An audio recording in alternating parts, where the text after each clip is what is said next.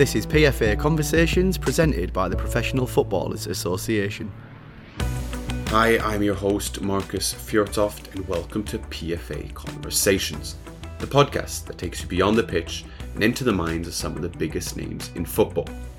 PFA Conversations delves into the personal and professional experiences of our guests and examines how their careers have influenced their leadership styles, methodology, and decision making processes. Join us on this journey of discovery as we explore and dissect the many paths a footballing career can take and learn from those who have navigated this exciting and ever changing landscape. I'm happy to announce that our first guest is none other than Cesc Fabregas. This conversation was held back in early December, but the theme of the conversation still remains very much relevant. Please enjoy our PFA conversations with Cesc Fabregas.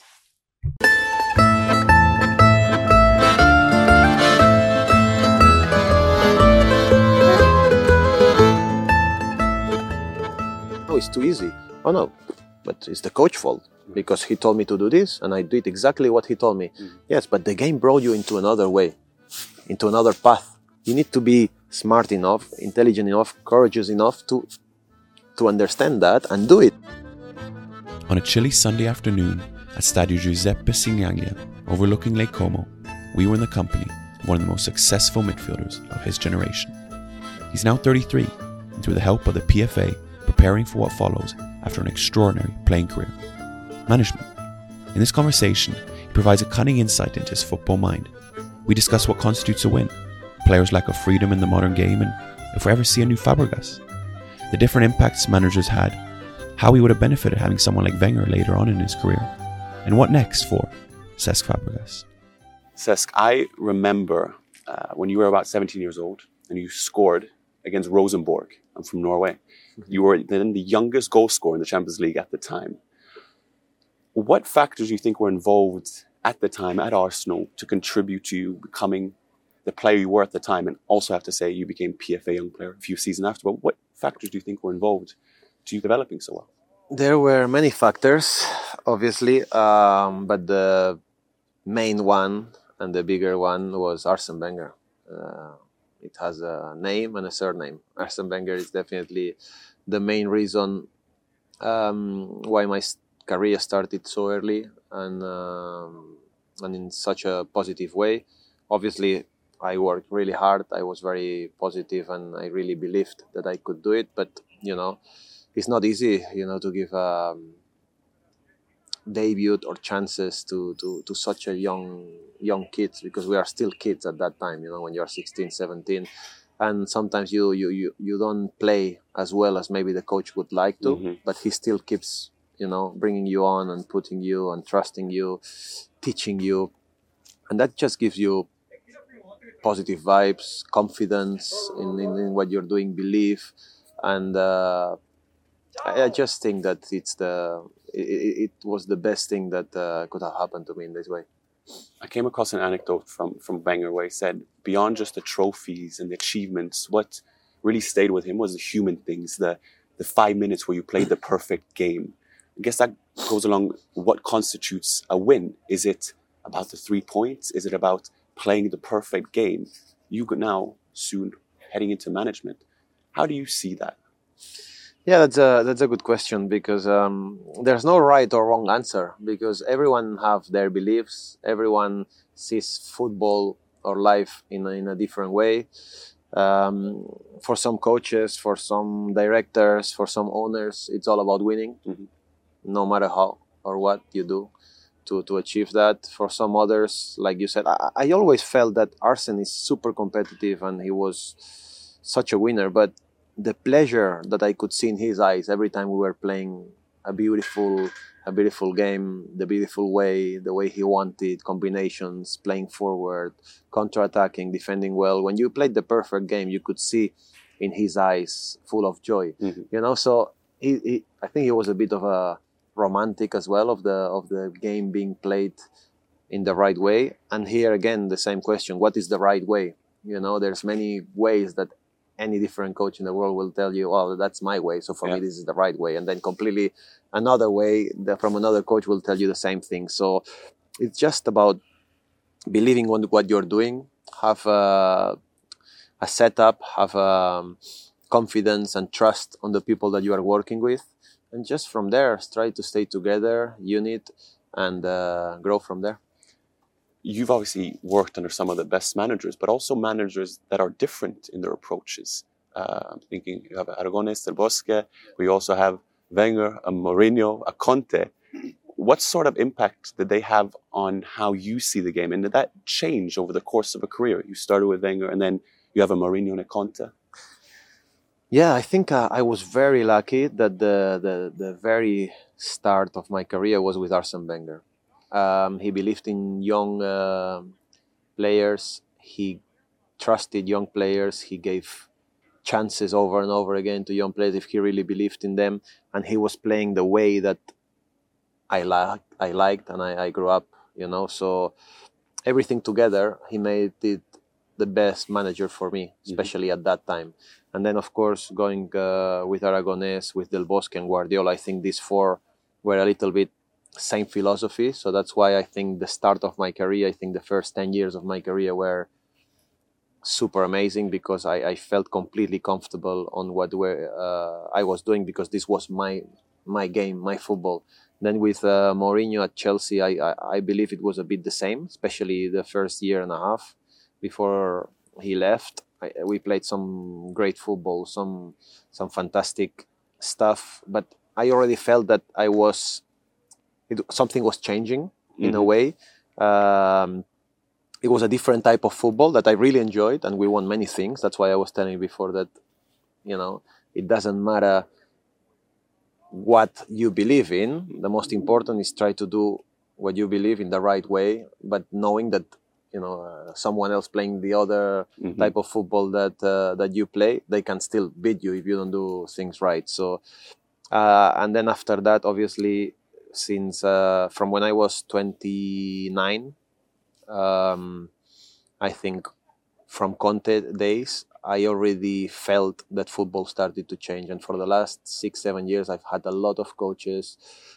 Obviously, at Chelsea, I had another one in Sarri, and then going to Monaco, I've had Niko Kovac and Robert Moreno and uh, Thierry Henry, and mm-hmm. on and on and on. And uh, so I've experienced another type of football, a very pragmatic football, a very um, how can I say it? It's a it's all regarding GPS and physical stats, and uh, you run faster. Uh, uh, Do you like it? Do you welcome it? Well, it's it's the training methodology changed a lot as well. The trainings nowadays is nothing compared like before. Before it was very technical, tactical. Now it's physical first, and then tactical and technical you know? Tactical more and then technical the, the last little bit because all the coaches they tell you exactly how they want to play what you want uh, wh- what they want you to do uh, how you have to do it when you have to do it.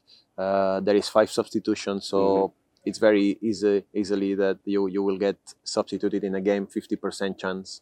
Uh, so everything is changing slowly slowly and, and and the freedom that i had in the first 12, 13 years of my career compared to what I had the last six, seven years. Different. It's like day and night.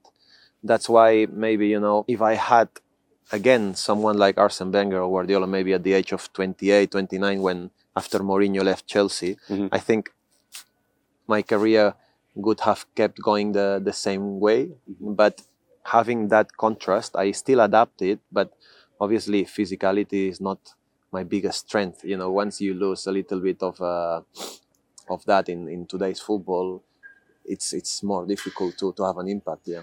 I know you're a believer in and excuse my pronunciation, but juego de posición. Uh, yeah. in, in terms of creating kind of the framework for allowing players to thrive. Where does that fit into potentially how you would transfer your football knowledge onto a team when you become a manager? Well, as I said um, today, um, it's different to before. We mentioned that before, but I think el juego de posición, as you as you well mentioned, um, sometimes we ma- we make a mistake thinking that juego de posición means that you have to be always on the space that they tell you. But football is so complex. Football takes you into so many different aspects in a in, in a game, into so many dif- uh, different situations that if you tell a player all the time when you they they they do these squares in training, oh this is your zone, this is where you have to move. Football is not like that. Mm-mm. Sometimes the game will demand that you go a little bit more into the right, Yeah, into yeah. the left, defensively and offensively. And I think sometimes we're just making players so robotic, just looking at one way when there is so many other things happening in a game. You know, mm-hmm. now it's like it's like sometimes I feel I could play right back Okay. because everything is so uh, robotic in a way, so so so so studied, so um, pre-done in Yeah. the training sessions that of what this guy have to do. That you see it as a midfielder Mhm. because you you see it every day, and you're like. I can do that job, you know, because it's okay. You get the ball here, you need to do that, you need to do that. It's not like before where you had a little bit more more of creativity. You could feel, you could smell, you could sense the the the, the next step. You could smell the play. Uh, you could smell if the other team was, you know, Can we slowing get back? down. Do you think we can get back to that?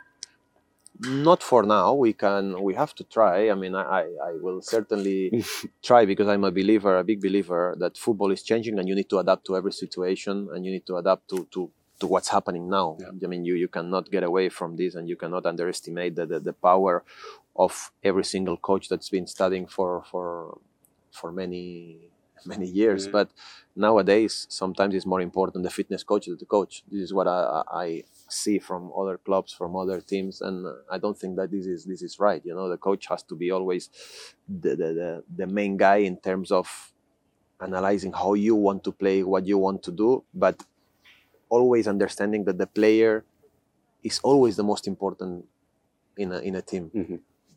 The leader, the coach, the boss, for sure, it's him number one. But the players are the ones who make the good thing or the bad things happen. You know, And an extension of the coach. yeah, correct. We're, we're an extension, but we are the ones that are inside the pitch. And as sometimes I'm on the bench and I see certain situations from a coach that I've had in the past, and you don't see or you don't feel from outside, even if you're a great coach, sometimes what the players are feeling inside. Mhm. Like if you are winning 1 0, for example, and you are playing a 4 4 2, let's say, or 4 3 3, and you change a midfielder or a striker and you put a defense a defender uh, in the last 10 15 minutes and uh, you're playing with a back back five all, uh, fi- five all of a sudden because you saw from outside that they are playing with really high fullbacks or whatever reason you are doing it for a reason from the outside but inside the players you see that he's taken a striker off he's put a defensive uh, player on. Yeah. So automatically your mindset is, oh, the coach wants us to defend. We have to sit back. And you attract pressure and you invite them to have the ball more and you invite them to attack you more and to be more dangerous. And the more they are on your pitch, yeah, one day it can happen that you can kill them on counterattack and score the second goal. But 80, 90% of the time, it backfires Yeah. because you invite pressure and there's a penalty, there's a little free kick or a cross, rebound. And this is this is the, the, the things that sometimes I, I feel that the coach have had this this growth into into the game that uh, is making the players a little bit uh, insecure on the pitch. I guess it's all relative as well because you've been part of teams and, and succeeded under a lot of different tactics, a lot of different Yeah. approaches. And we go back to the false nine era- era where you played and people claimed it was a 4 6 0, but it also could be something else, a 4 3 3, what have you. Do you think the best coaches, contrary to popular opinion, that they have a set philosophy, actually are just very good to evolve and adapt? The coaches. Yes. Yeah, I mean, and we, it's a must. Every coach needs to evolve. Every coach needs to to grow, and uh, every coach takes ideas from from each other. They Mhm. all take uh, ideas from each other. That's why you see many coaches going to visit other training grounds and, and, and studying every time more and more and more. But I still believe that the players, for what I see now in World Cups, in Euros, and uh, you kind of don't, football is so equal now because everyone studies each other. Everyone plays this football that I'm talking about. Most of the games are 1 1, 2 2, nil nil. Mhm. How many extra times do we see? how many penalty shootouts do we see? Because everything is like this, and and and sometimes when you have to do that little extra step of creativity and to be a little bit more positive, uh, and we kind of struggle. You know, what I see is that the players struggle because they are so used to, oh, the coach told me to do this, Mhm. and that that when everything goes in a different way, or you have to actually take advantage of a situation and be positive and do something that the coach didn't tell you because it can happen, and then we don't know how to approach that situation. You know, that's why I believe always in certain creativity, in certain freedom that the player that the player should have. Will we have then less cases of a of a new Fabregas in a way because of the mechanic structure? Is that what you're saying? I'm not saying any of Fabregas or not. I don't like really to talk about me in this case, but uh, yes, the, the answer to your question is is yes because nowadays, since they are young, okay, two touches and this and tactical, you have to be here, you have to be there, which is great, but you have to give the player the the, the belief that he's intelligent enough to understand where the game is going. You, Mhm. Because whatever you're doing in training, when you're doing against your, your teammates or you're doing it against nobody, because sometimes you do 11 against 0 and when you do 11 against 0 it's like very simple and everything you, everyone sees the pass and it's it's all right for some time but when you're playing against a team that changes tactic in the middle of the game what do you do oh my god but me i trained like this and the coach told me to do this how do we react to that that's why Wenger was really good, for example, at this. You know, Guardiola was very good at this. Uh, Mourinho was very good at this. Del Bosque as well was very good at this. This type of um, coaches that they always gave you that responsibility, that that that extra Trust. extra trust that you should have Mm-hmm. as a as a football player. Because some, now it's too easy. Oh no, but it's the coach fault Right. because he told me to do this and I did exactly what he told me. Mhm. Yes, but the game brought you into another way, into another path. You need to be smart enough, intelligent enough, courageous enough to to understand that and do it and go and do it. Ah, yeah, but the coach will be upset with him, and maybe he's right because the coach can go on and show the video the next morning. Oh, look, I told you to do this, and you don't, you didn't do it, and that's why the other team scored the goal. So this is sometimes the mentality of the of the the player nowadays. You know, too much listening to the coach sometimes can create many many doubts and take away many things from your game. Will there be a difference between you as a player and you as a manager in terms of how you lead?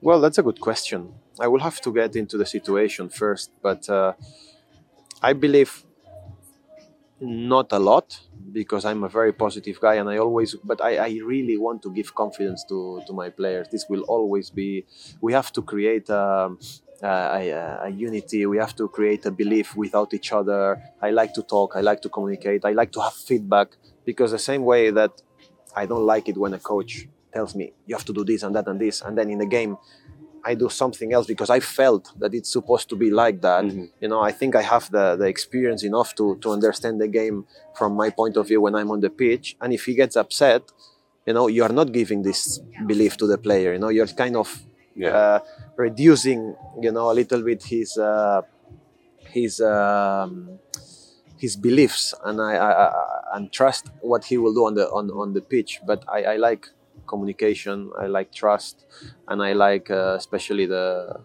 the football that I believe in. You know, which is uh, the modern football in a way, but always giving the player the, the alternative to do what they feel to do, not always what I am telling them. I just need to to focus on on giving them the right solutions, what I feel where they are weak, where can, we can explode uh, some certain situations. But after that, especially in the final third, this is them that they need to create the, their own game, you know, because uh, if you keep telling everybody, my, my- experience is that every time they gave me freedom and to analyze the game from my point of view when I'm on the pitch, I have always been a better player. Now, every time they have told me exactly what I need to do and exactly uh, uh, what you need to be uh, in training to to do it after on the pitch and not go away from this. I have always limited my uh, my attributes, so it's a little bit of, of balance. And in five years, where do you hope to see yourself? Well, in uh, in five years, I hope I will be a, a coach. You know, I still have a lot to improve, a lot to you know to, to learn. I want to finish my career now in the in the best way possible. But yeah, in five years, I, I, I see myself as a coach. Um, I don't know. Hopefully, you know, uh, with Como in Serie A, I already said it in, in an interview. We have I have respect for the coach that we have now, Moreno Longo. Obviously, I hope he does well because if, if, if he does well, I do well, Mhm. and the club does well. This is priority for me. But yeah, in five years, uh, you know, hopefully we can see uh, Como in Serie A and uh, be part of it would be fantastic. Appreciate it. No problem. Thanks Thank you lot. so much. Thank you. Thank you.